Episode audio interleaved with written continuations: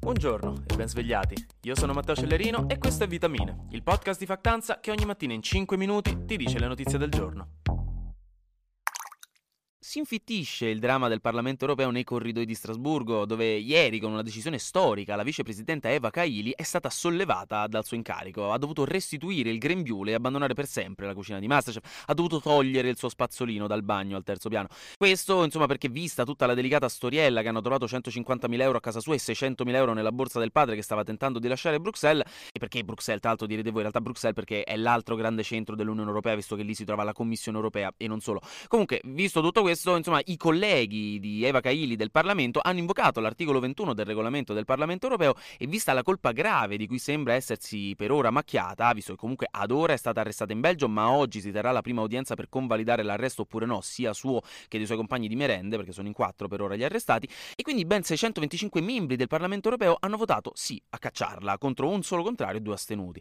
Quindi ecco qui un primo passo grosso nella direzione di linea dura e decisa contro qualsiasi tipo di illegalità e ingerenza alla democrazia nel Parlamento europeo, una linea condivisa più e più volte attraverso praticamente tutte le forze politiche a cui è stata chiesta una dichiarazione in questi giorni. In tutto questo poi il Parlamento europeo ha assegnato il premio Sakharov per la libertà di pensiero, di cui oggi ci sarà la premiazione ufficiale. A vincerlo è stato il coraggioso popolo ucraino, proprio letteralmente The Brave People of Ukraine, per la resistenza collettiva all'invasione russa. E, e gli altri finalisti del premio che sono intervenuti ieri parlando della loro esperienza sono stati Francisco De Ruu, presidente della Commissione della Verità in Colombia, e Stella Assange, moglie di Julian Assange, fondatore di Wikileaks che si trova in carcere da quasi 4 anni per aver condiviso con il mondo una quantità infinita di documenti e informazioni non note al pubblico su scandali, crimini di guerra e affari loschi da parte di molte parti politiche, specialmente gli Stati Uniti, e per questo appunto è stato arrestato per motivi politici, come dicono diverse testate internazionali e tutte le organizzazioni umanitarie per la libertà di stampa in giro per il mondo, e ora è in attesa di sapere se potrà fare ricorso contro l'estradizione per non finire in ergastolo negli Stati Uniti. In questo momento si trova eh, nel Regno Unito.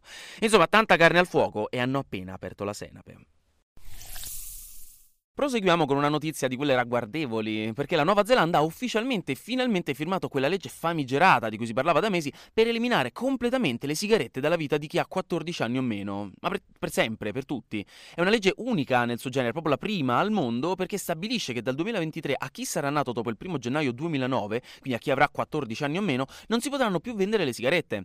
Ma questo per sempre, perché cioè dall'anno successivo sarà dai 15 anni in giù, poi dall'anno successivo ancora dai 16 anni in giù, eccetera. Cioè chiunque nascerà dopo il 2009 nei secoli dei secoli, quindi insomma tutti che tendenzialmente che continueranno a nascere dopo il 2009, perché diciamo sarebbe complicato nascere prima del 2009, eh, tipo nel 2033 per esempio, magari non impossibile, eh, non lo so, la scienza non ha ancora dato una risposta definitiva, però insomma è molto molto complicato, ma non ve lo consiglierei nemmeno, vi dirò la verità, cioè, non provateci, nel senso è uno sbatti inutile, le probabilità di successo sono minime di nascere prima del 2009 in questi prossimi anni. Poi tutto solo per fumare una sigaretta, poi cioè, capito uno dice che ci provo per curare il cancro, no, volete provare a nascere prima del 2009 nei prossimi anni solo per fumare, ecco, sembra un po' uno spreco. Poi oh, cioè, viviamo in un paese libero, fate come vi sentite.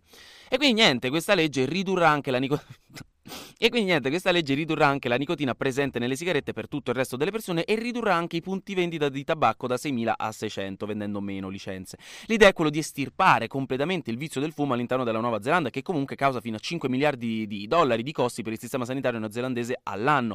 E si cerca di estirpare il fumo nella maniera più capillare possibile in ogni fascia di popolazione, specialmente però quella Maori, che è la più colpita, specialmente poi in termini di salute. Il piccolo catch è che i vaporizzatori del tabacco, per intenderci le ICOS, non verranno banditi bandite e questa sarà di sicuro una problematica perché sta crescendo esponenzialmente il consumo di questi prodotti, specialmente tra i giovani. Però, insomma, dai, una cosa alla volta, godiamoci l'idea di una Nuova Zelanda smoke free per oggi, domani ci preoccupiamo delle ICOS.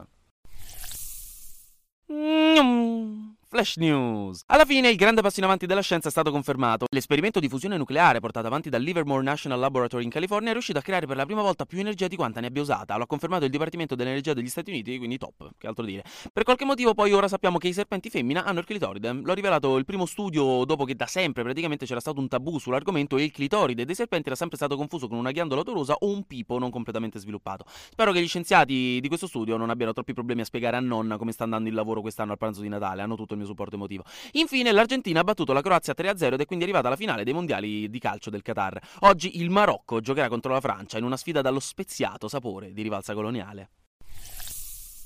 Finiamo con una notizia non male, dai, carina, delicata, positiva. Se vi state stressando tanto per le bollette del gas che arriveranno molto a breve, perché comunque a fa freddo fa freddo e ci vorrà l'apocalisse per farci smettere di fare le docce a 822 gradi, a quella giusta temperatura appena prima che ci si squagli letteralmente la pelle dei muscoli come una punta di petto cotta nel barbecue per 16 ore, l'antitrust, eh, che in gergo tecnico si chiamerebbe autorità garante della concorrenza e del mercato, cioè quell'organo che cerca di garantire una concorrenza sana del mercato per evitare che si vada a creare una situazione di troppo potere da parte di un'azienda o un gruppo di aziende, che renda l'attività economica ingiusta e in ultima analisi sconveniente per i consumatori, dicevo, l'antitrust ha preso per un orecchio sette società energetiche per aver alzato in maniera illegittima le proprie tariffe dopo il 9 agosto, data dopo la quale, in teoria, secondo il decreto aiuti bis del governo Draghi, non avrebbero potuto farlo. Il decreto bloccava le clausole per modificare unilateralmente i prezzi alle forniture di gas dal 10 agosto fino ad aprile 2023.